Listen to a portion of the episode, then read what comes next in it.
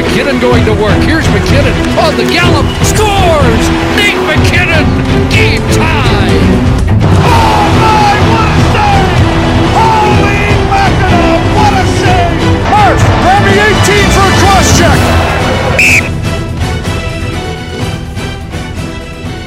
Köszöntjük hallgatóinkat! Ez itt az Arena 4 csatorna hivatalos NHL podcastjének, a Crosschecknek a 27. adása. Én Palotai Barnabás vagyok, és ezúttal is itt van velem Jani Szabolcs és Kerek István. Sziasztok, srácok! Most már tényleg ráfordultunk itt a, t- a célegyenesre. A 16 helyből már 10 el kell, de tulajdonképpen a maradék 6-ból csak egy az, ami, ami még izgalmas lehet. A négyből három csoportnál már nagyon úgy néz ki, hogy megvan a playoff mezőnye. Természetesen beszélünk majd ezekről is. Viszont vannak olyan hírek, amiket azért érdemes megemlíteni előtte, például az, hogy Ryan Miller bejelentette a visszavonulását. Ti mit szóltatok hozzá, amikor megláttátok? Időszerű volt ez, benne lett volna még egy-két év, vagy esetleg ez egy kicsit későn jött, és már talán meg kellett volna ezt tennie egy picivel korábban? Hát szerintem már lehet, hogy egy picit korábban, főleg, hogy mondjuk ugye a csapatát elnézve, hogyha egy olyan csapatnál lett volna, ahol még benne van az, hogy még nem is a kupa, de a rájátszás az stabil, akkor úgy érthetőbb lett volna, de hát persze gondolom a játék szeretete az ő, őt is jeltette meg, hogy még itt legyen. Hmm. Így utólag már, már én sajnálom, mert kellenek ezek a karakterek, de ugye a 2000-es évek közepén, ugye 2010-es években úgy annyira nem nem voltam én jóba vele. Sok álmatlan éjszakát okozott még a Buffalo színeiben, de hát most egy kicsit megint szegényebb lesz nyilván a liga. Igen, hát a Buffalo történetének második legjobb kapusát búcsúztatjuk így, hiszen ugye az első az nyilván Hasek volt, de amellett, hogy a jégen mit tett hozzá a játékhoz, azért vele kapcsolatban azt is nagyon fontos kiemelni, hogy mennyi szabályozásban vett részt, legyen szó akár magáról a játékról, vagy akár a kapus felszerelésről és azoknak a méreteinek a variálásáról. Az NHL játékosok jelentős része azért nem szeret így önkéntes alapon testületekben szerepelni és ülésezni, de ugye Miller a versenybizottságban ülve is nagyon fontos és szükséges szemszögből világította meg a kérdéseket a jégről, és emiatt neki tényleg nem csak arra a tevékenységére fognak majd emlékezni, amikor 2010-ben Vezina trófeát nyert, vagy amikor a 2010-es olimpiának az MVP-je hanem, hanem azt a szerepét is örökké emlékezni fognak rá, és örökké emlegetni fogják, amit a, a játéknak a megreformálásáért tett. Mert ezeken a dönté, ezeken a gyűléseken és ezekben a szabályalkotási trendeken ő volt az, aki játékos szemszögből, sőt, nem csak játékos, hanem kapus szemszögből tett hozzá egy olyan nézőpontot, amit az adott testület nem nagyon kapott volna meg mástól. El tudjátok amúgy ezt képzelni, hogy hasonló szerepkörben folytassa majd a hivatalosan is jégen kívüli pályafutását? Sőt, én, én nagyon remélem, hogy tehát kellenek ezek az emberek a ligába, mind játékosként, meg aztán, ahogy mostanában operál a liga, meg úgy alapvetően, amilyen döntések születnek, és amilyen irányba halad néha, azt gondolom, hogy a vezetőség felé meg a tagjai közé még inkább kellenek ilyen személyiségek, akik ennyire egyrészt nyilván tudják, hogy, hogy miről kellene, hogy szóljon igazán ez a játék, és megfelelően tudnak mint ember és mint szakember kommunikálni, döntéseket hozni, ötleteket hozni, és Miller abszolút ilyen, ahogy Isti is mondta. Még visszatérve a búcsúra, nekem az egy kicsikét egyébként nagyon szép mozzanat volt, ahogy mindenki gratulált neki, de azért ilyenkor is a, kicsit fájó volt úgy nézni, hogy egy full üres arénába, tehát azért nem, nem ezt érdemelné ő sem, szóval ez egy kicsikét rossz volt, nekem legalábbis ez, ugye ezek a képsorok, amellett, hogy meg nagy tisztelet a, az ellenfélnek, mert, mert mindenki ölelgette, mindenki gratulált neki, szóval az egy szép jelenet volt, csak, csak jobb lett volna szurkolókkal. Ugye három évvel a visszavonulása után lesz beválasztható első körben a hírességek csarnokába. Bekerül-e ő majd oda, és szerintetek, ha igen, akkor mikor? Én azt mondanám, hogy igen, mert azért mégis a legtöbb győzelemmel rendelkező amerikai kapus, hogyha ezt jól tudom. Plusz az olimpia is ő szerintem mindenképp adott annyit a játéknak, hogy, hogy oda kerüljön, mert mondjuk, hogyha mezőnyjátékosról lenne szó, akkor nem biztos, hogy... Tehát ott most már annyira sűrű a, az egész lista, meg hogy hányan kerülhetnek oda, de a posztja miatt, meg az, hogy ilyen személyiségű, szerintem megérdemli, és ott kell lennie. Lehet, hogy majd kicsivel később, mint, mint amit gondolnánk, tehát nem egy-két év múlva, hogy hú, azonnal, akkor most Miller jöjjön és kerüljön be, hanem majd, majd idővel. De szerintem ott lesz, meg szerintem meg is érdemelni. Engem egyébként az nagyon meglepett, hogy a kapusposzt az mennyire alul van reprezentálva a hírességek csarnokában, főleg ahhoz képest, hogy igazából nekik mekkora hatásuk van egy-egy mérkőzésre, vagy éppen eredményre. Én szerintem elsőre még nem fog bekerülni. Kis korrigás, hogy a hát amerikai kapusok között a második legtöbb győzelme van, ami hát önmagában egyébként egy óriási dolog, meg, meg egy hatalmas eredmény, viszont szerintem ahhoz egy, egy kupát azért kellett volna nyernie, hogy itt ilyen first ballotról beszéljünk. Voltak még egyébként kiugró szezonjai, ez a 2010-es vagy 9-10-es év, az, az pontosan olyan volt, ahol ugye nyert Vezinát is, meg ugye ott volt az olimpiai ezüst és az MVP cím. Szerintem azért mégsem lehet elmondani, hogy lett volna olyan időszak, amikor ő volt abban az adott pillanatban, napban, hónapban, évben, stb. a világ legjobb kapusa, ami, ami szerintem egy kicsit rontja az esélyeit, de egyébként meg a, hát a kiegyensúlyozottságot is azért el lehetett rólam mondani folyamatosan. Nálam volt egy olyan kudarcos, hát túrája, vagy, vagy, vagy élménye, ami, ami szerintem beárnyékolja a pályafutását, az pedig az, amikor ő ugye 2014-ben a St. Louishoz került. Én akkor meg voltam győződve arról, hogy a Blues kupát fog nyerni 2014-ben, hát aztán komoly lebőgés lett belőle, és, és hát abban Millernek is szerepe volt, hogy ez a Blues még csak döntőbe sem jutott. Igen, lehet, hogy ez emiatt is, vagy ezután lehet, hogy emiatt nem került ő igazán jó csapathoz, mert a csapatválasztása később pedig eléggé balúsült el, hiszen ott van például a Flőri, aki ugyanúgy most már egy kiöregedő kapus, de a tehetsége megvan, és hogyha egy olyan franchise-hoz kerül, ahol mondjuk a védelem is adott, meg a, tehát lehet azért sikerre építeni, akkor egy ilyen szintű kapus össze tudja szedni magát. A, a Blues, tehát az lehet egy egyszeri kisiklás, viszont utána neki nem sikerült megtalálni a helyét. Már csak azért is, mert ugye az a Kenak sem volt jó, aztán az Anaheim meg aztán főleg, de már akkor, amikor oda ment. Pedig szerintem, hogyha neki sikerült van egy olyan igazolást összeszednie, amikor tényleg egy, egy jó csapathoz kerül, vagy legalábbis a rájátszásban egy erősnek mondható franchise-hoz, akkor akár még az is elsülhetett volna, mint mondjuk most Flőrinél, mert én tartom hasonlóan jó kapustak, csak hát nem így sikerült nála. Maradjunk akkor még a 40 pluszos játékosoknál, nem, most már nem szorosan kapcsolódik az nhl de, de úgy éreztük, hogy mindenképpen meg kell említeni ezt az embert, aki nagyon úgy néz ki, hogy nem csak 40 plusz, hanem majd 50 pluszos korában is jégkorongozni fog. Jaromir Jágor, visszajutott saját csapatával, saját tulajdonában álló csapatával, a Kladnóval a, a cseh első osztályba, és hát gyorsan le is nyilatkozta, hogy hát ő még nem fogja abba hagyni, szóval kezdhetünk mérget venni arra, hogy az öreg az 50 évesen is égen lesz. De tudom, ti, ti mit szóltatok ehhez, és egyáltalán bennetek volt kétség, hogy ha Jágor visszajut, akkor, akkor azt mondja, hogy ja nem, köszönöm szépen, ennyi volt, vagy hát azért azért egyértelmű volt, hogy ő még az 50-et ezt, ezt meg fogja húzni. Ez elég egyértelmű volt, pláne egy olyan környezetben, mint a Kladno, ahol övé az utolsó szó.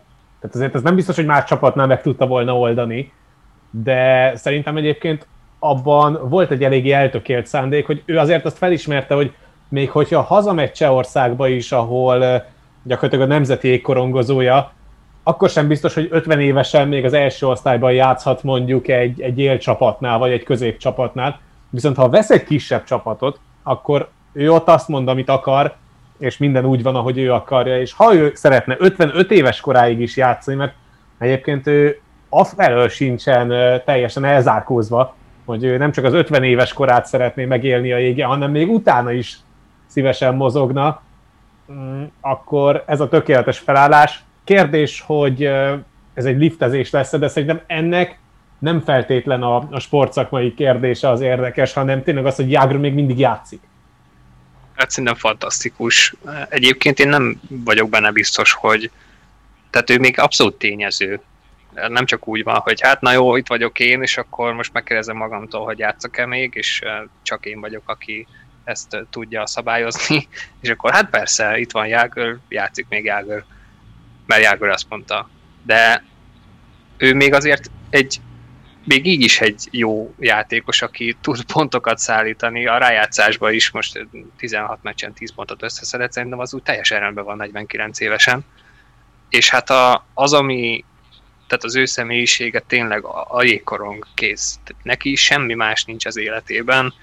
Hmm, ha jól tudom, akkor a, a családi állapota is, tehát hogy nincsen gyereke, de ki csak a jégkorong, neki a, a jégkorong az első számú szerelme, és én azt gondolom, hogy addig fog játszani, amíg valaki ellen tolja a jégről, hogy most már, most már lehetetlen, vagy ő nem tud felmenni, vagy nem tudja bekötni a koriát. És ugye, hogyha már Kladnót emlegettük, ő 84-ben játszott először Kladnó színekben, tehát 1984 a U18-as korosztályban. Hát igen, ugye az a szülővárosa. A családi állapot egyébként szerintem úgy definiálta a legjobb, hogy rockstar. Minden, mindenféle kötöttség nélkül. Egyébként most nemrég hát nyilván minden egyes számottevő észak-amerikai portál csinált vele gyorsan egy interjút, amikor ugye kiderült, hogy visszajutottak az extra ligába. Ott azért eléggé kritikus volt magával szemben, és többször is elmondta, hogy pontosan tisztában van azzal, hogy a jégen neki most már nem határtalanok a képességei. Ugye azt mondta, hogy régen ő akkor lőtt gólt, amikor akart, most meg már nem éppen így érzi. Egyébként ehhez képest két gólya volt az alapszakaszban, az egyik az, az egyszerűen csodálatos volt, és bármilyen 20 éves meg Az end-to-end, amit utána felvett a sarokban. Igen, igen, igen, ja. igen. De ennek ennek pontosan tudja, hogy, hogy azért itt már annyi nincs hátra, és ami engem kicsit meglepett, hogy ő már azt mondta, hogy ő most már üzleti szempontból játszik. És tisztában van azzal, hogy addig, hogy amíg, amíg ő jégen van, addig a Kladnónak a marketing, meg PR értéke, az a sokszorosa annak, mint hogyha ő már nem lenne a jégen. Úgyhogy szeretné ezzel is a felszín fölött tartani a kis csapatát. Hát aztán majd kiderül. Ugye lesz egy nyitott pályás meccse a Kladnónak jövőre, ami ugye már lett volna korábban, de hát a, azt is a vírus miatt el kellett napolni, és azt mondta, hogy hát na azon még egyébként mindenképpen részt akar venni. Ez teljesen valid, tehát egyébként én meg is fordult nekem is a fejembe, hogy hogyha már még mindig játszik, és kardnóba kell elvenni, hogy lássam játszani, akkor simán.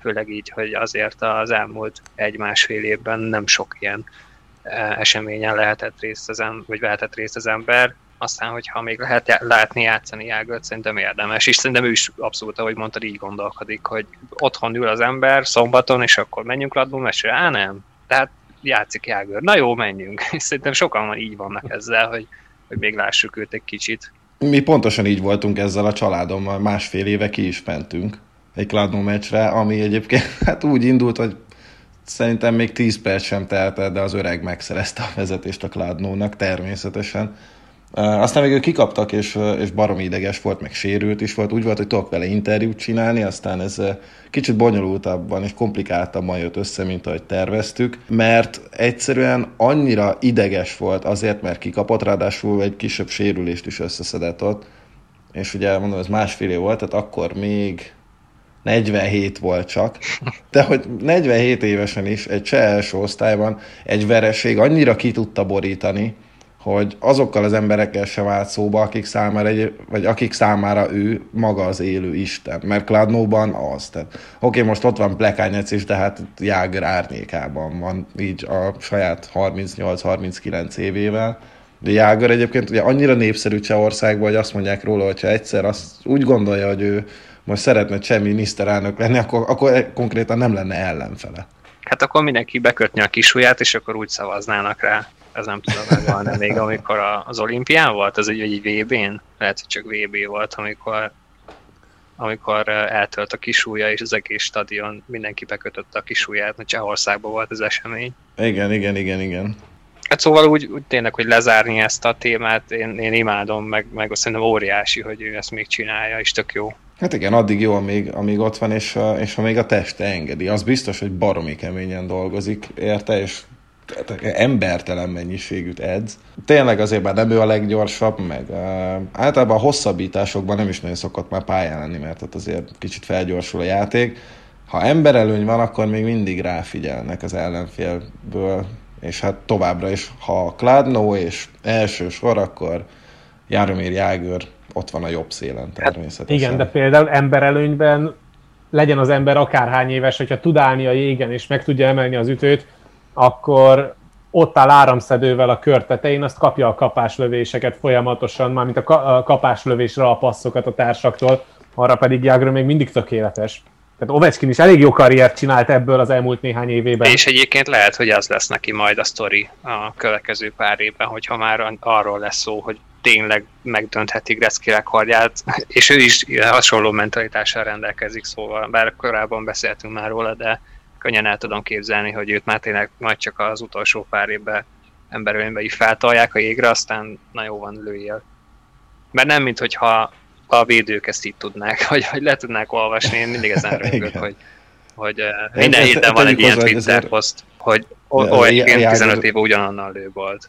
Hát persze, persze, erre nincs ellenszer. Amúgy Jágör, tehát ő nem csak lövöldözni szokott a, a, a kör tetejére, hanem pont, ő, ő pont ezt szokta kihasználni, hogy a, ugye az ellenfél figyelme az ráösszpontosul, és hát parád és gólpasszokat osztogat még így is. És hát a korongot azt még most se lehet elvenni tőle, szerintem hát az soha nem lehet. Hogyha 60 éves lesz, akkor is a Terminátor lesz. Tehát egyszerűen ebbe talán a, a, az NHL történetében is az egyik legzseniálisabb játékos volt, hogy palánk mellett, akkor azt nem, nem veszed el Jágörtől a korongot. Meg egyébként szerintem otthon nem is, nem is nagyon merik bántani őt. És nagyon fura hangzik, mert mégiscsak profi sportról van szó, de ezek a gyerekek, hát már nem is gyerekek, mert már, már, rég fel, már több generáció felnőtt Járomír Jágörön, de ezek az emberek konkrétan tényleg azért régkorongoznak, mert Járomír Jágört látták játszani, és most ellenük, tehát mi nem tudjuk elképzelni, hogy ő ott mekkora Isten. Ugye volt annó egy történet eh, néhány évvel ezelőtt, amikor egy, eh, egy fiatal modell, Mm, ugye megpróbálta megzsarolni azzal, hogy föltesz róla egy közös képet, ugye egy, talán egy egy éjszakás kaland után ugye Jágörra elkészült az a lesi fotó, hogy ő még így szépen alszik másnap reggel, és akkor a hölgy lefotózta, majd utána megzsarolta, hogy nem is tudom, valami 50 ezer cseh koronát kér tőle hallgatásért. Jágör meg azt mondta, hogy hülye vagy, hát tegyed föl, nyugodtan. Igen, igen, igen, ezt Úgyhogy ez föl, föl is került ez a kép nem az internetre. Az is ott volt a kép, vagy valami ilyesmi. Szóval hát, annyira azt, nem érdekelte az egész. Hát de, de nem, is, nem is ez volt a furcsa, de nyilván ez már önmagában is egész vicces, hanem az, hogy annak a modellánynak egyébként egy fiatal korongozó volt a barátja akkor, akinek Jágor volt a példaképe, és természetesen semmit nem tudott csinálni, és nem is akar csinálni, mert hát hm, megcsalt a nőm, bár mondjuk a példaképemmel tette, az mondjuk hm, jó van, az belefér. Hát igen. Tehát óriási Isten, meg, meg szerintem ott a palánk mellett, hogyha a sarokba sokáig tart egy ilyen korongért tartó arc, akkor még autogramot is kérnek tőle. Meg gondold el, hogy mondjuk tényleg te vagy az a srác, aki véletlenül eltöri a csuklóját most Jágörnek, hát akkor itt Csehországban szerintem karóba húznak, vagy nem tudom. Hát az, az garantált vérdi, az, az egyértelmű. Hogy ott, ott, ott valószínűleg az embernek ott tényleg féltenie kellene a saját életét. Az öregekről most térünk vissza a fiatalokhoz, és, és vegyük az irányt ismét az NHL felé. Cole Caulfield ugye végre bemutatkozhatott a Montreal színeiben, és bár az első egy-két meccsén nem lőtt gólt, és kiderült, hogy nem ő uh, messiás, legalábbis egyelőre, mint amit a Canadian szurkolók várnak, de aztán csak megtört a jég, és az Otto Senators ellen győztes gólt szerzett. Mennyire drukkoltatok neki, hogy, hogy tényleg ennek a frusztráló sorozatnak vége legyen? Én különösebben nem drukkoltam neki, mert látva azt, hogy hogyan szállt be rögtön az első NHL meccsén, és aztán hogyan folytatta egészen addig a találkozóig, ameddig meg nem szerezte pályafutása első NHL gólját. Igazából semmilyen kétei nem volt bennem azzal kapcsolatban, hogy ő gyorsan meg fogja találni az első góllövő ütőjét itt a profik között.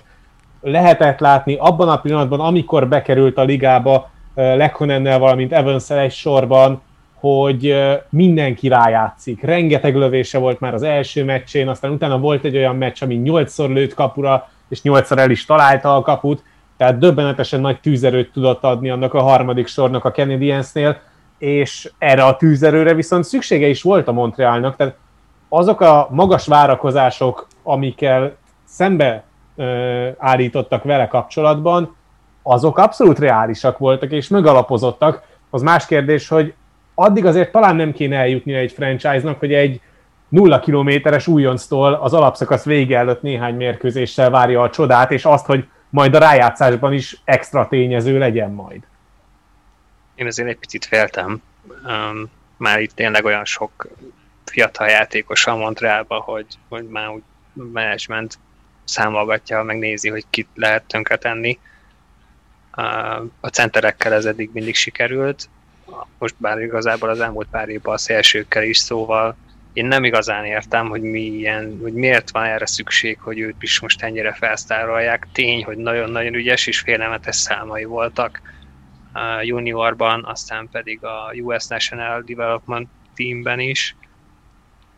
És az elején úgy ment, mint a mérgezettekért, és nem is nagyon figyelt a játék többi elemére szerintem.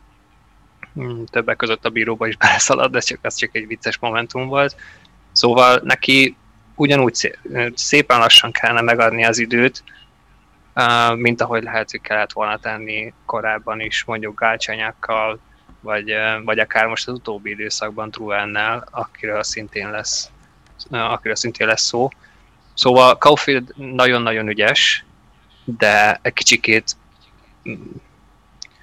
tehát jó lenne, hogyha megpróbálnák őt megvédeni, leginkább a szurkolóktól, mert még hogyha az lesz, hogy az elmúlt, vagy a következő egy-két évben tényleg beválik, és akár egy 20-30 gólos csatár lesz belőle, vagy akár még több, akkor pedig azok a negatív dolgok jöhetnek elő, hogy na de védekezni tud-e.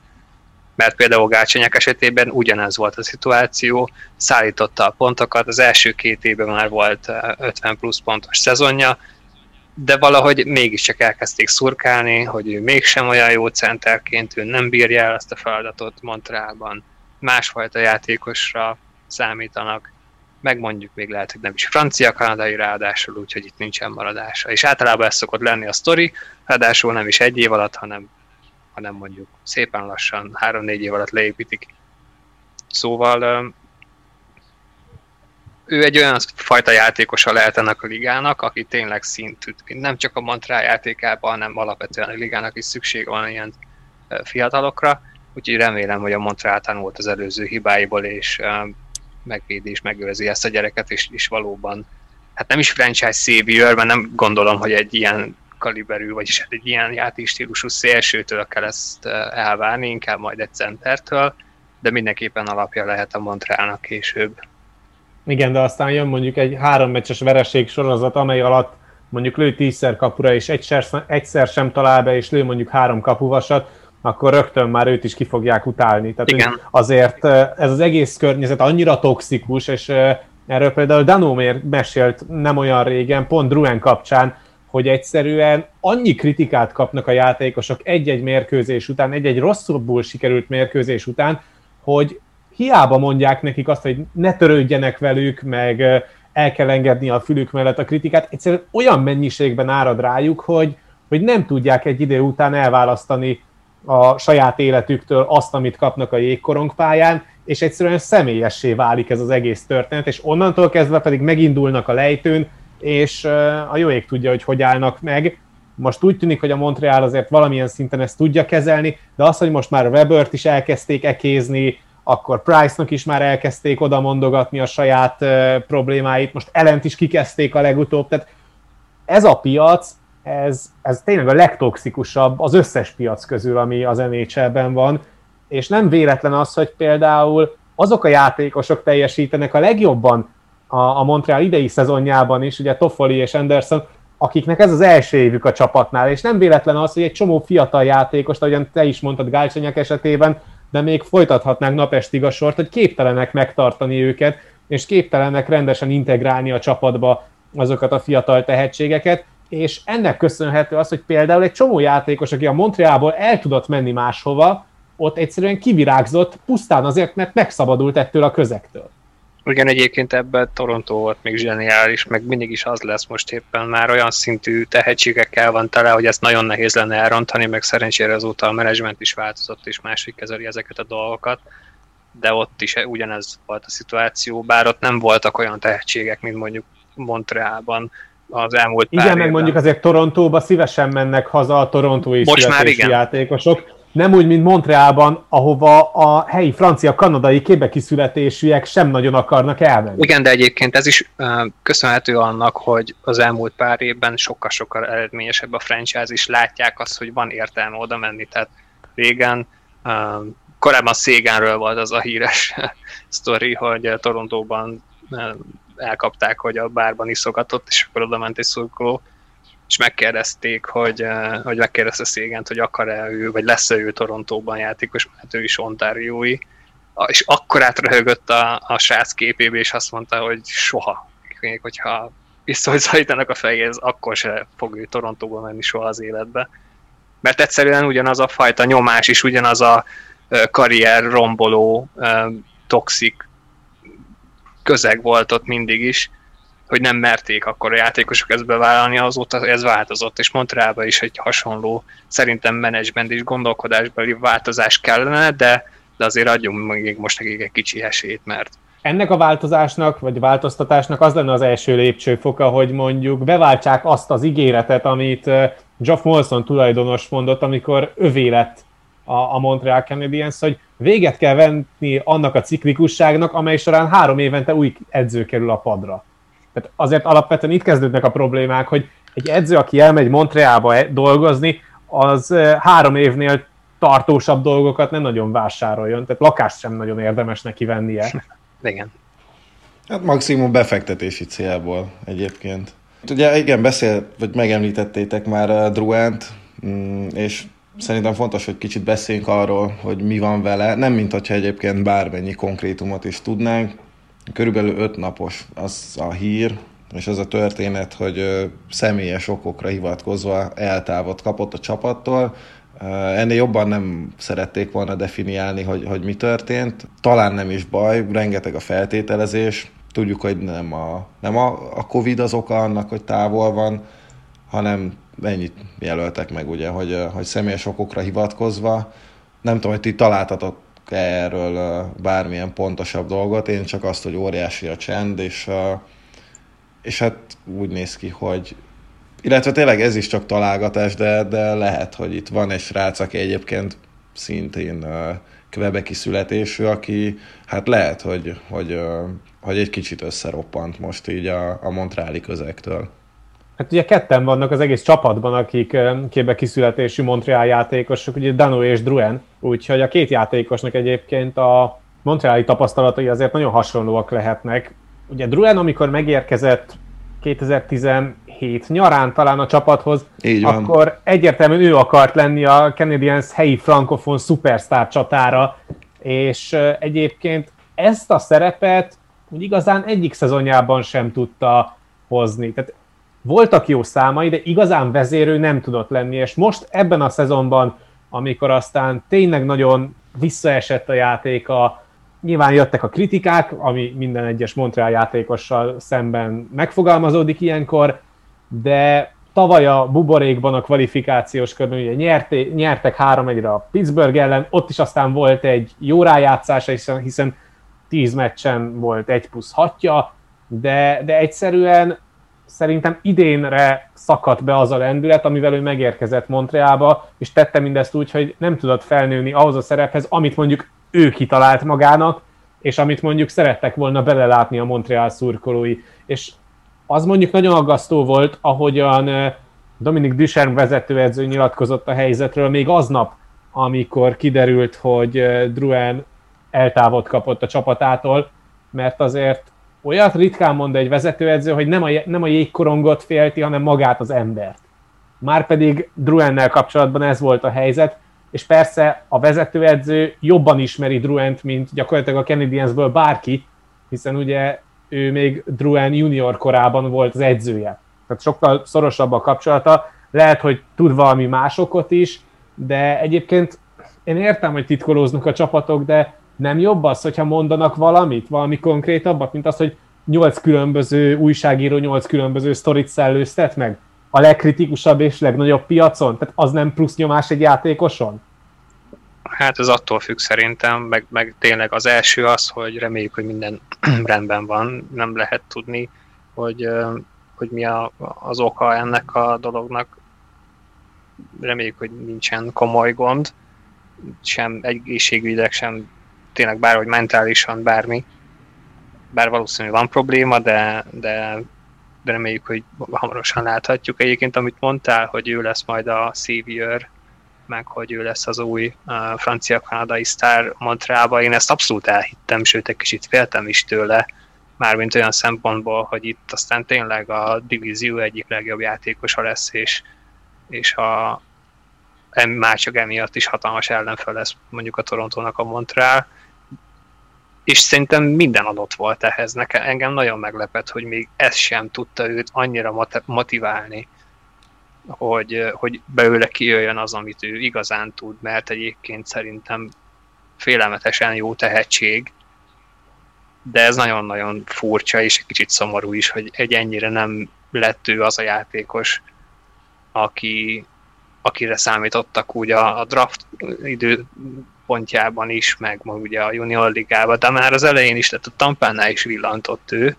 Aztán valahogy Eiselman ezt is megérezte, hogy ő, ő nem, az a, nem lesz az a figura, aki nekünk kell, és lehet, hogy sohasem lesz belőle az a játékos, amiért mondjuk ők draftolták annó, és inkább elcserélték egy Szergacsebre, de, de én azt gondoltam, hogy Montrealba ez előjön belőle, az egy kicsit furcsa volt, hogy ott is már rögtön centerként próbálták játszatni, aminek szerintem az megint egy olyan döntés volt, aminek semmi értelme nem volt, csak plusz terhet rakott rá, de még akkor is volt olyan szezonja, ami, ami már úgy jól nézett ki pontokban és teljesítményben, de most úgy tűnik, hogy megint padlón van, pont nem tudjuk, hogy miért, de a jégen látott teljesítménye sem olyan, aminek kellene lennie.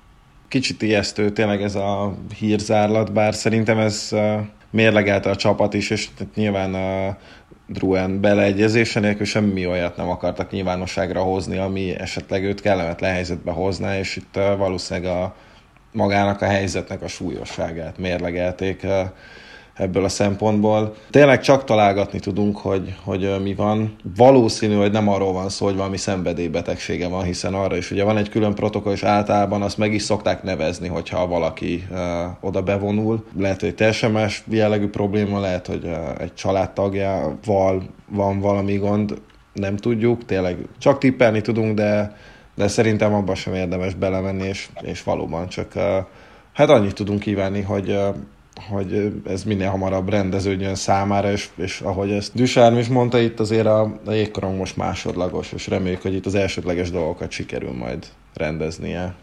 És hát, hát van itt még egy kanadai srác, aki eltávot kapott, igaz, hogy ő nem kérte, de azért megkapta. Mondjuk tett érte.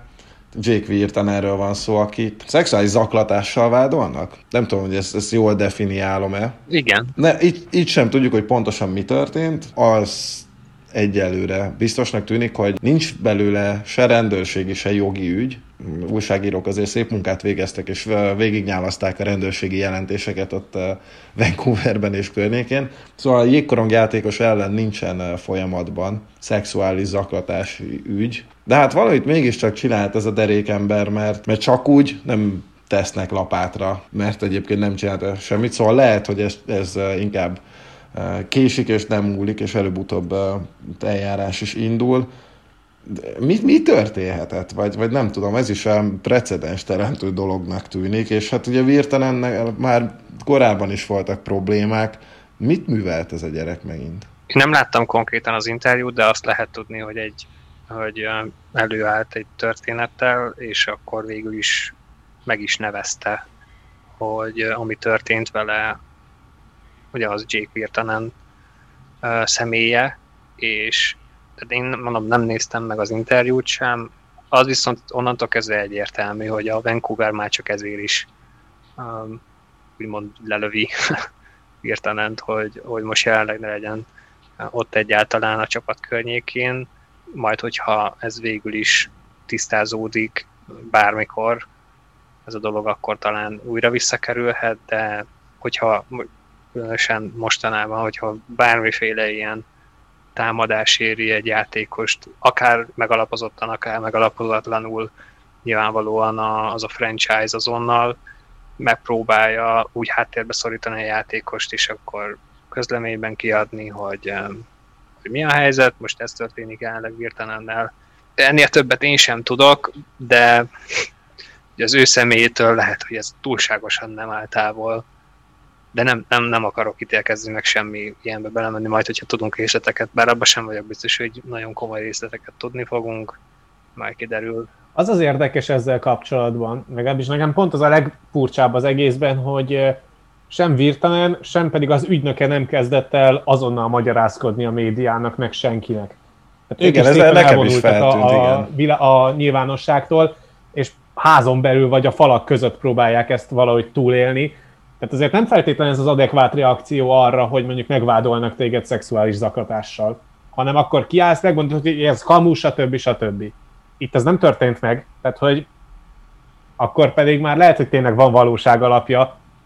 Ki Igen, tudja. mert például ugye hasonló dologgal vádolták meg Panarin, de akkor a Rangersnek a közleményében nem volt ez benne, hogy mi elítéljük a szexuális zaklatást, hanem annyi volt benne, hogy kiállunk Panarin mellett, és akkor értsék meg, hogy ő most nem fog játszani egy ideig. Itt viszont konkrétan ez van, amit a Vancouver kiadott. Ez sem jelenti azt, hogy ők biztosak abban, hogy Virtanen részese volt ennek a dolognak, és valóban okozója, de, de igen, elég nagy a csend jelenleg. Hát könnyen előfordulhat, hogy a karrierjébe fog ez kerülni, főleg úgy, hogy egyébként sem volt túlságosan fényes, tőle is sokkal többet vártak Vancouverbe, és ráadásul ugye alá is iratták most a nyáron. Hát érdekes. Kíváncsi vagyok, hogy mi lesz belőle, mert valamit hallani fogunk majdnem sokára szerintem. Kíváncsian várjuk a fejleményeket. Egyébként igen, amit mondott Isti, hogy itt a, nem kezdtek el kapálózni se ő, se a menedzsmentje, hogy hát ez ordas nagy kamu, és szó sincs erre, és valaki csak be akar sározni, hanem, hanem nagyon gyanús a csend. És uh, és persze tényleg egyikünk se fog ítélkezni, de azért ez szerintem sokat mondó. Mm, ennél tovább szerintem nem érdemes menni. Kicsit maradjunk még a kanadai divízióban. Mm, Szabi, te múlt héten azt mondtad Austin Matthewsról, hogy eh, gyakorlatilag tényleg akkor lő gólt, hogyha éppen kedve van, és úgy lő gólt, ahogy akar. Aztán most lőtte egy olyan gólt, amit én ezt sem tudtam képzelni, hogy ilyen létezik már csak az a mozdulat, hogy leüti a levegőből a korongot, és aztán a következő mozdulat meg az, hogy kilövi a hosszú vasat, és, és akkor hát rádöbbentem arra, hogy nem mint hogyha bármikor is kételkednék a szavadban, de hogy lehet, hogy tényleg ezzel lehet matthews leginkább definiálni, hogy ez a gyerek, ez olyan, mint mondjuk Steph Curry az NBA-ben, hogy ez ránéz a kapura, akkor bárhonnan, bárhonnan veszélyes. És utána egyébként lőtt majdnem egy hasonlót, amikor egy levegőből na, felé na, azért érkező na. korongot a bottollával levett, mint hogyha nem tudom, egy focista térdével rakná maga elé a 30 méteres passz, vagy nem tudom, tehát, és akkor arra még rácsapott egyet, ott a kapusba kötött ki a korong. Hát igen, a, a, az a gól, hát óriási volt megnéztem utána még egy 40-szer, de egyébként ő se hitt el, a reakciója az nagyon sok mindent elárult. igen, igen. Volt egy, egy kisebb fajta visítás, és úgy nézett a srácokra, hogy ezt láttátok, ezt láttátok? Vicces volt. Én Suzuki sajnáltam szegény nagyon, mert egy helybe állt, nézte a korongot, hogy hogy vegye le, vagy megfogja, vagy mi legyen, és egyszer csak jött Matthews, elpöckölte az orra elől a levegő lévő korongot, és kilőtte a hosszút, ami a vasat is érintette csinál ő ilyeneket úgy, hogy nem nagyon veszed észre, nem feltétlenül lesz belőle gól, amit korábban mondtam, hogy amikor kicsi volt, akkor olyan kicsi volt a jég Arizonában, hogy ott voltak rajta a 60-an, és akkor állandóan el kellett vinni a nagy tömegbe a korongot valahogy, és a, szerinte állítólag ezért ilyen jó a hand-eye coordination -je. De egyébként igen, az, hogy most már ott tart, hogy milyen elvált dolog, hogy majdnem minden meccsen lő egy gólt. És hát néha ilyenek is vannak. Egyébként a Montreal eznek ilyen, ilyen specialitása egy-két évvel ezelőtt volt egy hasonló, amikor uh, szintén ilyen focis példaként így magát szöktette, berakta két védő mögé a korongot, és a támadózónába szintén, aztán megkerülte őket, és utána lőtte ki a, a lepkés sarkot, amit már korábban is mondtam, élmény nézni, meg remélem még sok ilyet csinál, meg, meg most még azért meglövi azt a 200 gólt idén. Korábban valamelyik részben mondtam, hogy majd lehet, hogy össze sikerül neki, de most úgy tűnik, hogy még akár idén is. Úgy, hogy neki sérült volt a csuklója. Igen, pont ezzel kapcsolatban olvastam én is egy tweetet, hogy az NHL legveszélyesebb fegyvere az Matthewsnek a balcsuklója, amit hogyha csak úgy hagyná menni a égen, tehát hogy nem számít, hogy éppen kinek a kezén foglal helyet, vagy önmagában fogná az ütőt egyedül az a balcsukló, akkor is második lenne a góllövő listán a valódi Matthews mögött. Igen. Félelmetes, hogy hova jutott egyébként ő.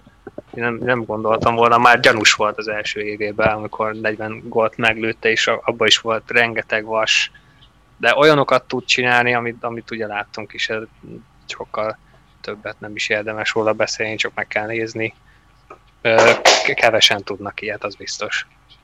Hát, ha valaki tud esetleg, az, az Conor meg David lehet, aki 400 meccsen, ugye nem most játszott a 400. meccsét, 556 pontnál tart, ami Mm, most, hogy kimondtam, még talán úgy döbbenek rá leginkább, hogy ez, ez milyen elmebeteg pontarány, és, és hát továbbra is van esélye 100 pontra.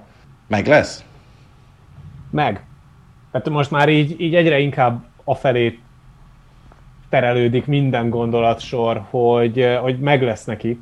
Főleg, hogyha mondjuk még le is játszák a Vancouver elleni meccseket. Um, az a helyzet, hogy ugye te is mondtad, hogy ez az 556 pont, ez, ez mennyire beteg 400 meccsen.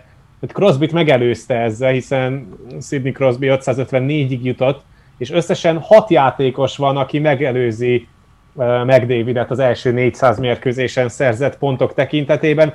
Hát nyilván Gretzky az első, Lemieux a második, utána az egyik kedvenc ügynököt, Peter Stachny a harmadik, aztán Bossi yeah, és yeah. Lindros még az a maradék néhány játékos, akik eredményesebbek voltak az első 400 meccsükön, mint McDavid, és szerintem már nem is az a kérdés, hogy meg lesz-e McDavidnek a 100 pont, hanem egyhangulag szavazzák-e meg MVP-nek.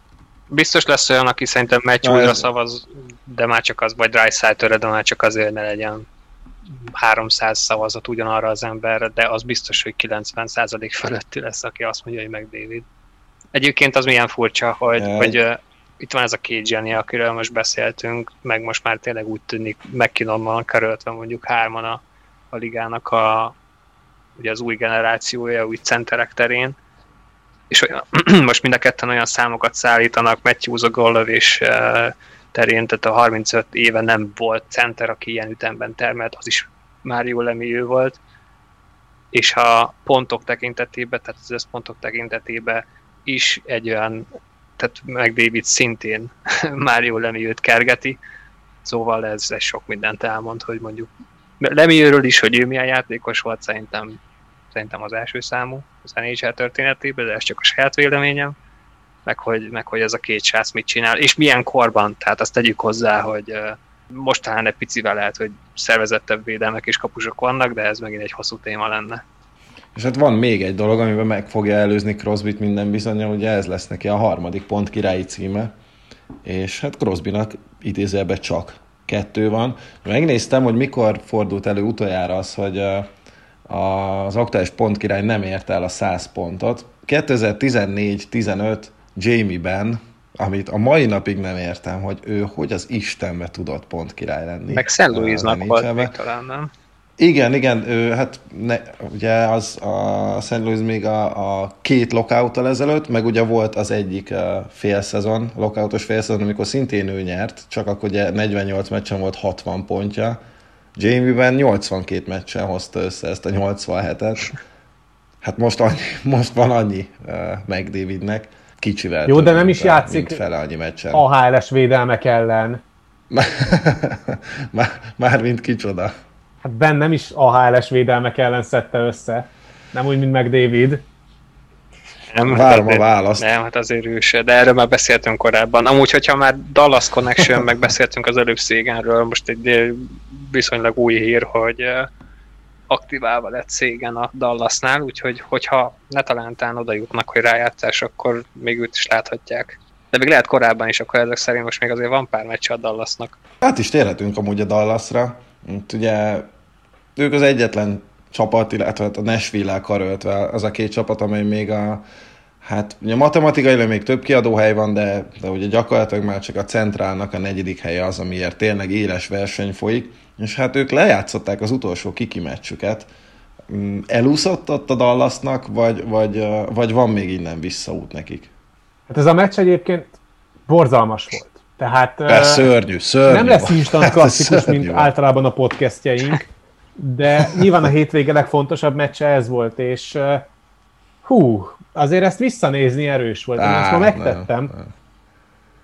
Miért? Nem tudom, hogy melyik csapat örülhet jobban, hogyha rájátszásba jut, mert, mert én nem nagyon látom, hogy például a Carolina-t fognák ezzel a játékkal. Minden esetre az nagyon sokat mondó volt, hogy a Dallas mennyire nem való, még a Nashville által fémjelzett rájátszásba sem, amikor a Predatorsnak, tehát a Nashville Predatorsnak kétszer annyi jégideje volt a támadó harmadban korongbirtoklás terén, mint a Dallasnak. Ennyire alárendelt szerepet a Stars még a tavalyi rájátszásban sem töltött be egyik mérkőzésén sem, pedig a tavalyi playoffnak nyilván ők voltak a legpasszívabb csapata. És ehhez képest meg ezt azon a meccsen, amikor tényleg föl kellett volna lépni, azon a meccsen, amin lehet, hogy el is ment egyébként a rájátszásuk, mert uh, ugye négy ponttal kell többet szerezni a hátralevő néhány mérkőzésen, mint a Predatorsnak, ráadásul úgy, hogy a Starsnak azért még jóval nehezebb a sorsolása, mint a Nashville-nek, és hát ehhez képest meg, amit, amit leműveltek, az, hogy 13 hosszabbításos vagy büntetős vereségük van, a szezonban, azt majd nyilván a nap végén, az alapszakasz végén lehet majd elővenni, hogy miért rontották el ennyiszer a végjátékokat, vagy miért nem tudtak rendes játékidőben pár harcokat nyerni, de például a Nashville ellen ugye 8 meccset játszottak, három dölt el rendes játékidőben, mind a hármat a Stars nyerte, öt dölt el a rendes játékidő után, mind az ötöt a Nashville vitte el. És uh, ezen azért elmehet ez az egész, pláne azért, mert azért a Starsnak kevesebb is a rendes játékidőben aratott győzelme, mint a Nashville-nek. Tehát négy ponttal kell többet szerezni, ahogyan azt már az előbb mondtam. Úgy, hogy a Dallas 155 perce nem ütött gólt a ligában, és oké, okay, Sarosnak meg Vasilevskinek nem sikerült betalálni, de előtte meg kikaptak a Caroline-tól 5-1-re. Tehát itt a, a szezon legfontosabb részére kanyarodva a Stars annyira meddő a góllövés terén, hogy azt leírni sem nagyon lehet Viszont a Nashville azzal a győzelemmel 77%-osra növelte a playoff esélyét, és szerintem ezt azért már nem fogják elbukni, főleg azért nem, mert két, kétszer játszanak majd még a Columbusszal. És hát valóban bármelyikük is ér oda, nem lesz valami boldog ugye az első körben az alán a Carolina ellen. Nehezen tudom elképzelni, hogy ott valami hasonló lesz, mint, mint valamilyen nagy kieső mindig van az első körben, de kétlen, hogy a Carolina lesz a itt volt egy érdekes felvetés. Egyrészt az, hogy uh, ugye, osztatlanul kapja az MVP címet. Azon kívül is volt egy érdekes felvetés, hogy Jussi Saros érdemele a MVP szavazatot. Kampányoljak? Hát, megpróbáltad, én, én hajthatatlan vagyok, és én nagyon-nagyon-nagyon haragszom rá is, meg magamra is, fantasy szempontból, de adok esélyt, hogy hát ha engem meg tudsz győzni, meg Szabit is hát, mert ő gondolom a saját szavazatát inkább Matthewsnak adná. Én ezt nagyon nehezen tudom elképzelni. Hogy Matthewsnak adnád a szavazatot? Azt nem. Igen. Azt egészen könnyen, de nem adnám. Tehát én kapja meg szépen a Richards trófát, aztán menjünk a playoffra, az fontosabb lesz. Mármint, hogy Szarosz kapna szavazatot. De mindig vannak ilyen egy-egy ilyen hókamóka kósza szavazatok, úgyhogy simán lehet, hogy valaki odaadja március közepe óta nincs olyan kapus a ligában, akinek nehezebb lenne gólt ütni, mint Szarosznak. 12 góllal enged kevesebbet, mint a várt, és Merzlikins a második etéren 6,7-tel, és úgy, hogy a szezon első 13 meccsén Szarosz két és fél góllal engedett többet, mint a várható modell, Tehát a két fél szezon között van 15 gólnyi különbség, az rengeteg. És lehetne azt mondani, hogy persze, ez az egész szezonra vonatkozik. Igen ám, de akkor meg tekintsünk vissza 2015. januárjára, amikor a Minnesota Wild még az utolsó volt a Central Divízióban, amikor megérkezett a csapathoz Dubnik, aki pedig a 27-9-2-es győzelemveresség mutatójával, a kettőnél alacsonyabb meccsenkénti kapott gól átlagával, és a majdnem 94%-os védési hatékonyságával playoffba vitte a minnesota és ráadásul a hard szavazáson negyedik lett. Tehát az, hogy egy fél szezont mondjuk nem védesz olyan jól, mert ezek a számok, amiket most Dubnik esetében föl, felsoroltam, azok csak a Wildos időszakára vonatkoznak. Előtte azért neki sem volt annyira nagy diadalmenet az a szezon, miközben, hogyha megnézzük Szarosznak a március közepe óta tartó sikersorozatának, ami nagyjából 20 mérkőzést fed le, van 14 győzelme, majdnem 95%-os védési hatékonyság, majdnem 90%-kal véd a slotból érkező lövések esetében, és 86%-ban véd, amikor a sloton belülről érkezik a lövés. Tehát ráadásul olyan ö, helyzeteket is alakítanak ki ellenük, ahol aztán tényleg nem arról van szó, hogy ö, könnyű dolga van egy kapusnak, hanem a Nashville ellen tényleg sokat is próbálkoznak az ellenfelek, és ehhez képest, meg amit uh, Saros az előző fél évéhez képest összerakott, vagy fél szezonjához képest összerakott itt a hajrára, Ugye beszéltünk sokat arról, hogy a Nashville mennyire közel állt ahhoz, hogy szétrobbantsák teljesen ezt az egészet még a cserehatáridőt megelőzően. Egy emberként mondják a Nashville-i újságírók és a Nashvillehez közeli insiderek, hogy egyedül Szarosz érdeme az, hogy ez nem történt meg ami egyébként ferdítése a valóságnak, de, de a legstabilabb eleme ennek a Nashville-nek az Saros, és ha rájátszásban kellene megtippelni azt, hogy ez a Nashville vagy a Stars juthat-e mondjuk tovább, vagy, vagy érhet el szebb eredményeket, akkor szerintem pont Szarosz kapus teljesítménye miatt a Nashville-t kell mondani, és ezért én például drukkolok is a Predatorsnak, hogy ők jussanak be, és nem a Stars, mert a Nashville persze nem fog rohanós jégkorongot játszani a Caroline-val szemben, sem a Tampával, sem a Floridával szemben, ugyanakkor hatékonyabb hokit tud játszani, és struktúráltabb jégkorongot tud majd játszani a védő, illetve a semleges harmadban, mint teszi azt a Stars, és playoff kompatibilisebb csapatnak tartom ezt a Nashville-t, hiába, hogy honnan jöttek. De hát ugye a Starsról is el lehet ugyanezt mondani, hogy, hogy milyen mélyről építették fel magukat. Az a baj, hogy engem, amikor először a Wildot, meg Dubnikot megemlítetted, engem elvesztettél, szóval... Várjál, akkor, én, én akkor, akkor sem, nem én szavaztam. továbbra sem, semmi gond. Azok, a, azok az újságírók is elvesztették a hitelességüket nálam. Egyébként, na igen, ez még itt egy kérdés, hogy most a first place vote-ra gondolsz, vagy, nem, nem, nem, vagy top, nem. Top Tehát, hogy, hogy csak hogy kap szavazatot valaki. Ja, lehet. Nyilván nem első. Ja. nyilván az első helyet, az, azt felejtsük el, tehát ja. az, az komolytalan. Ja. Hát akkor tuti, akkor kap, akkor kap. Tehát egy, a top 5-be szerintem nem egy újságírónál uh, bent lesz. Úgy, úgy szerintem uh, is, igen, is erre gondoltam, hogy valami kis, valaki beixeli, de első helyre nem. Ott, ott igen. Nem, első, első én sőt, én, én, én top 3 ba sem tudnám rakni. Nyilván lesznek, akik egy kicsit a szívükkel fognak szavazni, és ez tök természetes. Bár, Dubnyik bár most lenne ilyen formában, de ez egy másik történet. Hát neki voltak érdekes mozzanatai a Vegas ellen is hogyha azt jól láttam. Jaj, ne, ne. Ezért mondom, ebbe most nem szeretnék belemenni.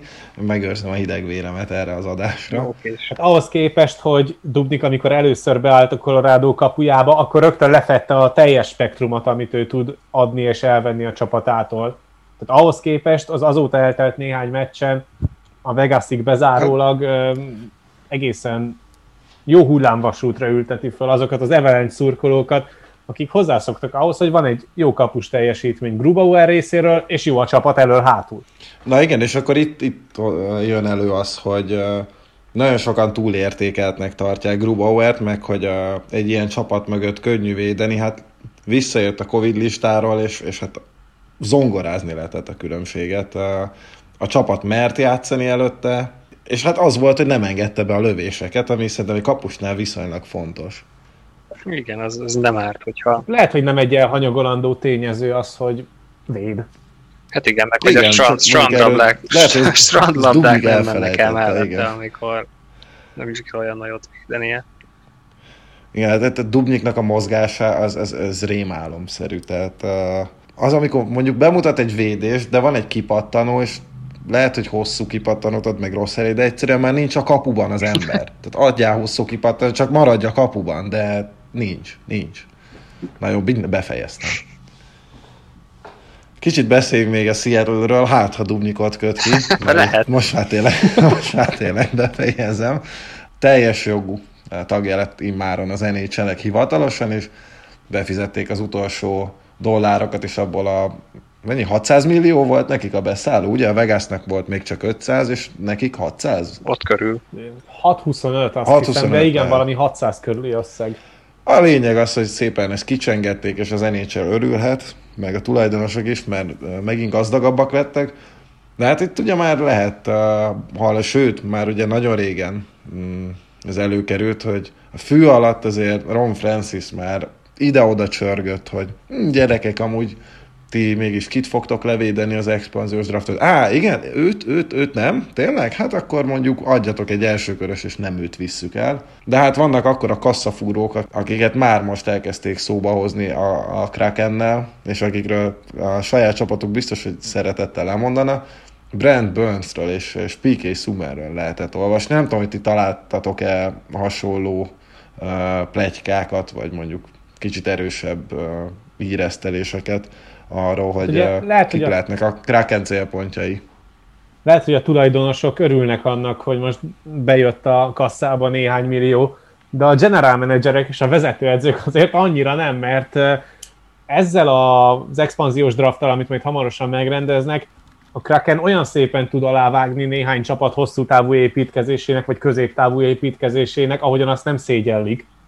Tehát nyilván több csapatépítési lehetőség is megfogalmazódik a, a Krakenben, hogy most próbáljanak inkább ornehéz csapatot építeni, sztárokkal a, a többi csapatot lerabolva, és aztán a harmadik, negyedik sort azt meg töltsék föl valahogyan a drafton, vagy esetleg ők, ők nem próbálkoznak meg olyan szintű építkezéssel, mint amilyennel berobbant a Vegas, amit szerintem egyébként, ha akarnának, se nagyon tudnának megismételni, mert ez egy annyira kontextus nélküli építkezés volt, és annyira jól sült el, sajnos, hogy, eh, hogy azért az kb. a megismételhetetlen kategóriának eh, mondható.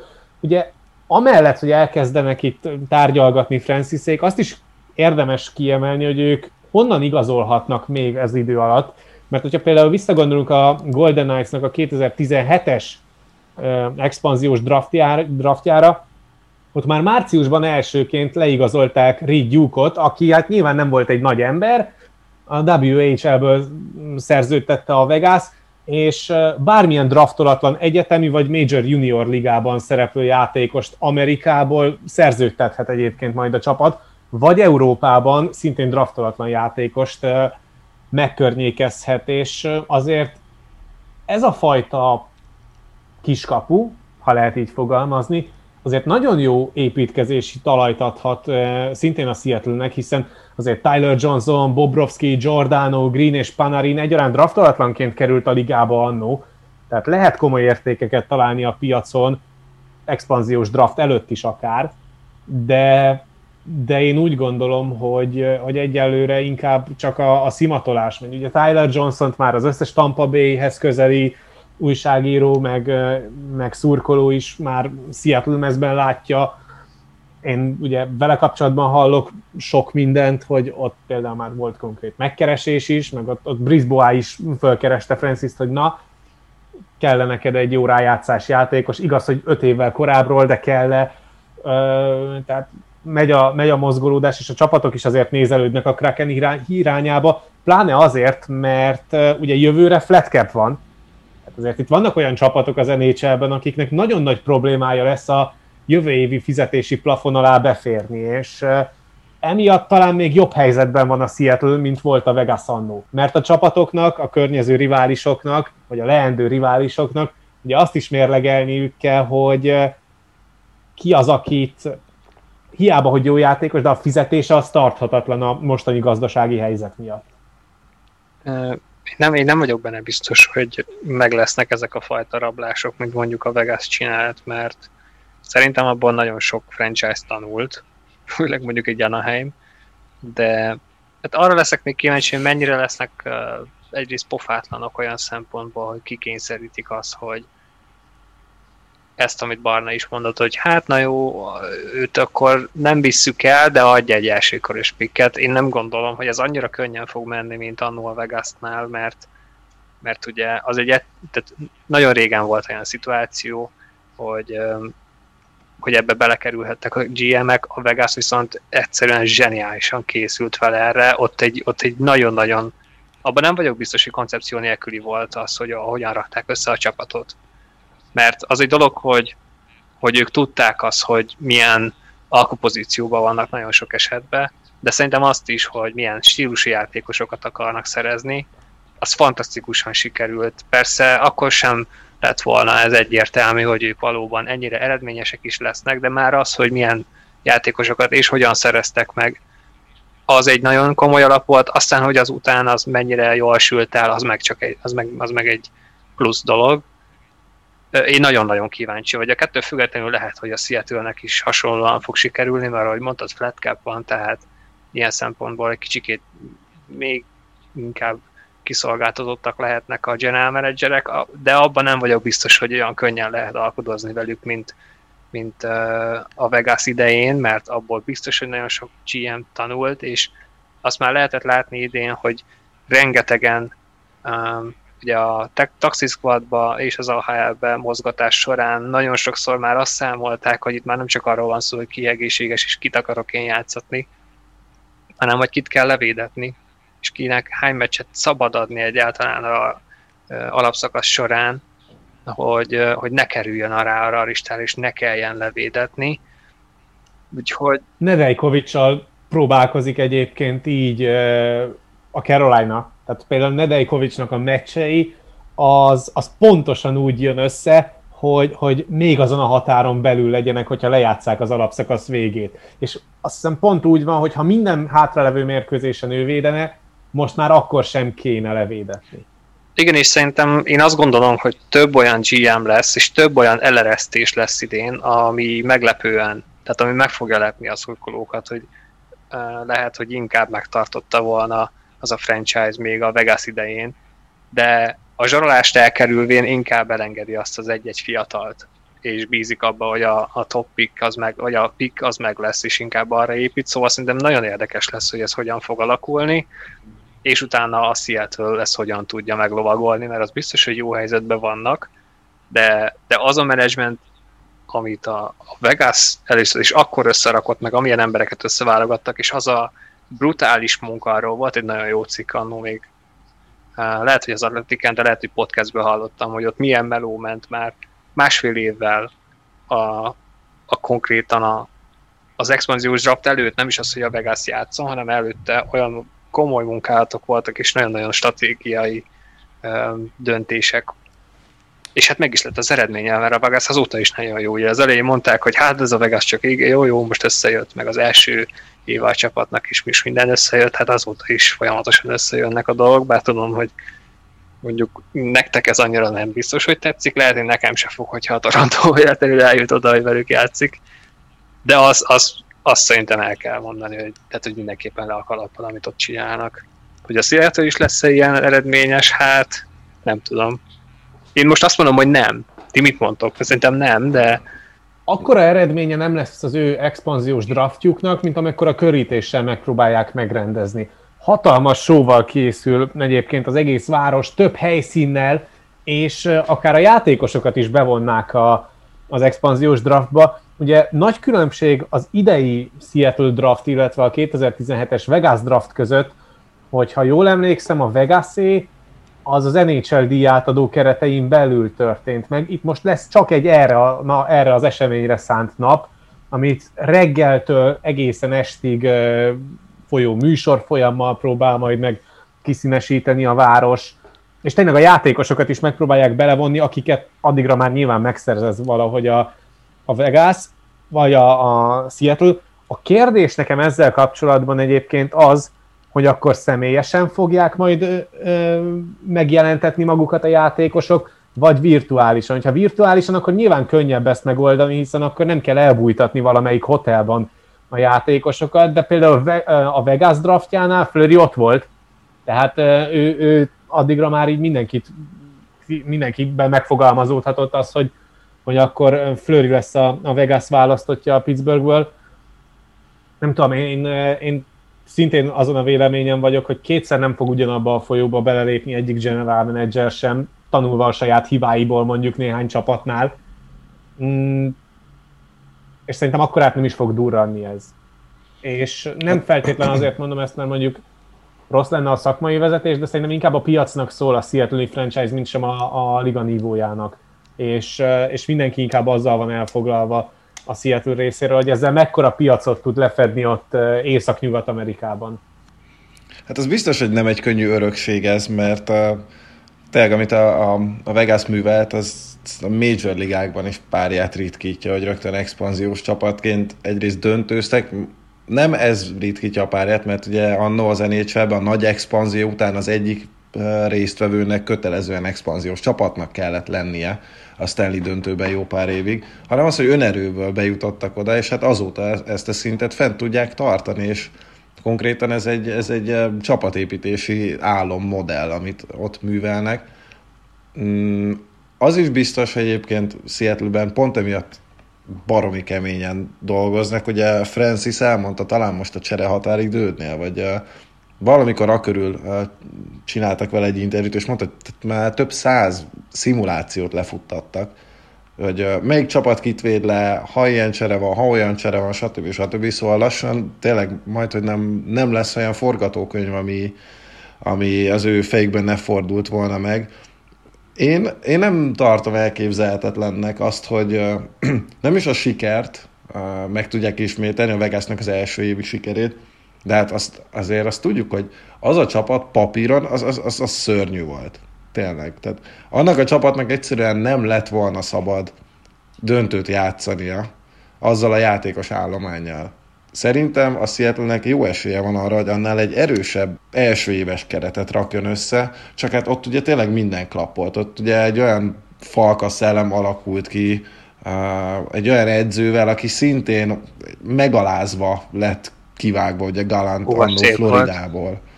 Úgyhogy ott annyira egymásra talált a stáb és a játékosok, hogy abból egy olyan kémia lett, ami, ami tényleg egyedülálló volt, és szerintem ezzel múlhat majd a, a Seattle-nek. Hát a rövid távú siker, a hosszú távú az nyilván nem, de hogyha nagyot akarnak robbantani, már pedig a Vegas példája után nyilván nekik is merész álmaik lehetnek, akkor ott is egy ilyen, hát nem is tudom, ott is ennyire együtt kell állniuk a csillagoknak, hogy minden bejöjjön, szóval én se gondolnám azt, hogy egyből döntőzni fognak, de azt is látják, hogy, hogy a recept az megvan. Edző? Hú, Babcock. nem tudom. Torta. Várjál, nem, nem meg volt ott most. De lehet, hogy ügyeséget olvastam.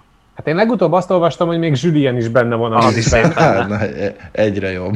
Roá úgyis vissza akar jönni. Ja. Ugye ügynököt fogadott, hogy, hogy legyen melója. Első edzésen hát, tönkrevágja az egész igen.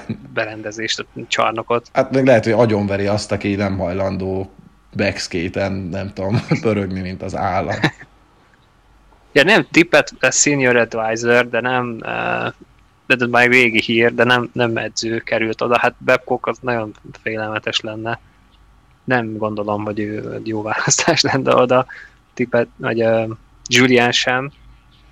Lehet, hogy valamilyen victim az a mai, vagy az idei szezon után kerül oda, de Krüger. De, de inkább megvan már szerintem nekik úgy az elképzelés, mert nem hiszem, hogy azon dolgoznak, vagy hát most így, hogy na jó, majd aki beesik, vagy akik képen kirúgnak, és abból a legjobbat kiválasztjuk, szerintem ők már nagyjából tudják, hogy ki az a, hogy ki lehet a jelölt. De biztos, hogy rengeteget fog igen. számítani az elején, tehát az, az, az mármint az aktuális teljesítményre nézve. Például ebben hatalmas szerencséje volt a Vegasnak, hogy, hogy a Florida kiraktak konkrétan az utcára, mint macskát.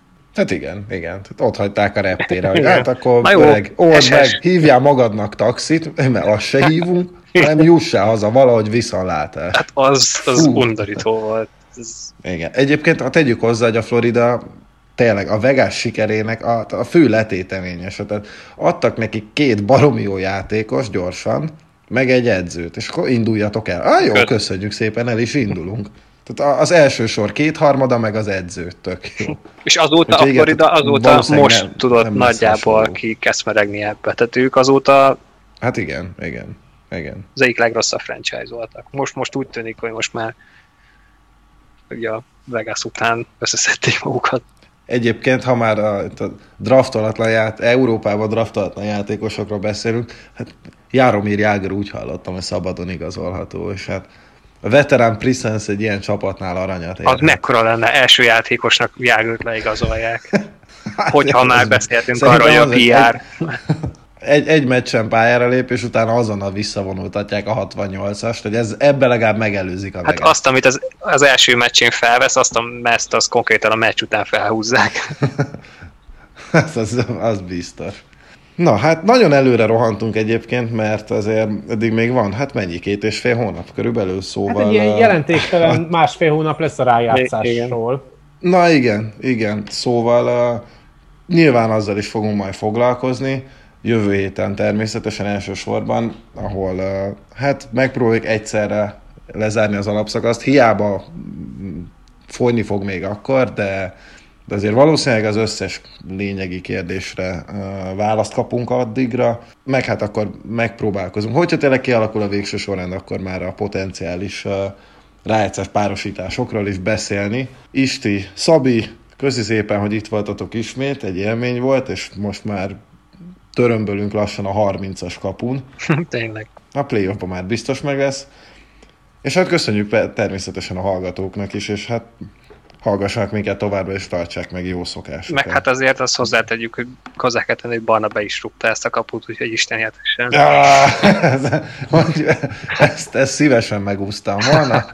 Köszönöm szépen. Úgyhogy uh, én most már öreg fejjel tudok beszélni ezekről a dolgokról. De most már veterán presence vagy ebben a podcastben. kell, kell, kell, nekünk is ilyen. Nem, nem én akartam lenni az, úgyhogy majd valamikor hívunk valami idősebb vendéget is. Úgy legyen. Szóval köszönjük szépen mindenkinek, és főleg a hallgatóknak a bizalmat. Sziasztok! Sziasztok! Sziasztok.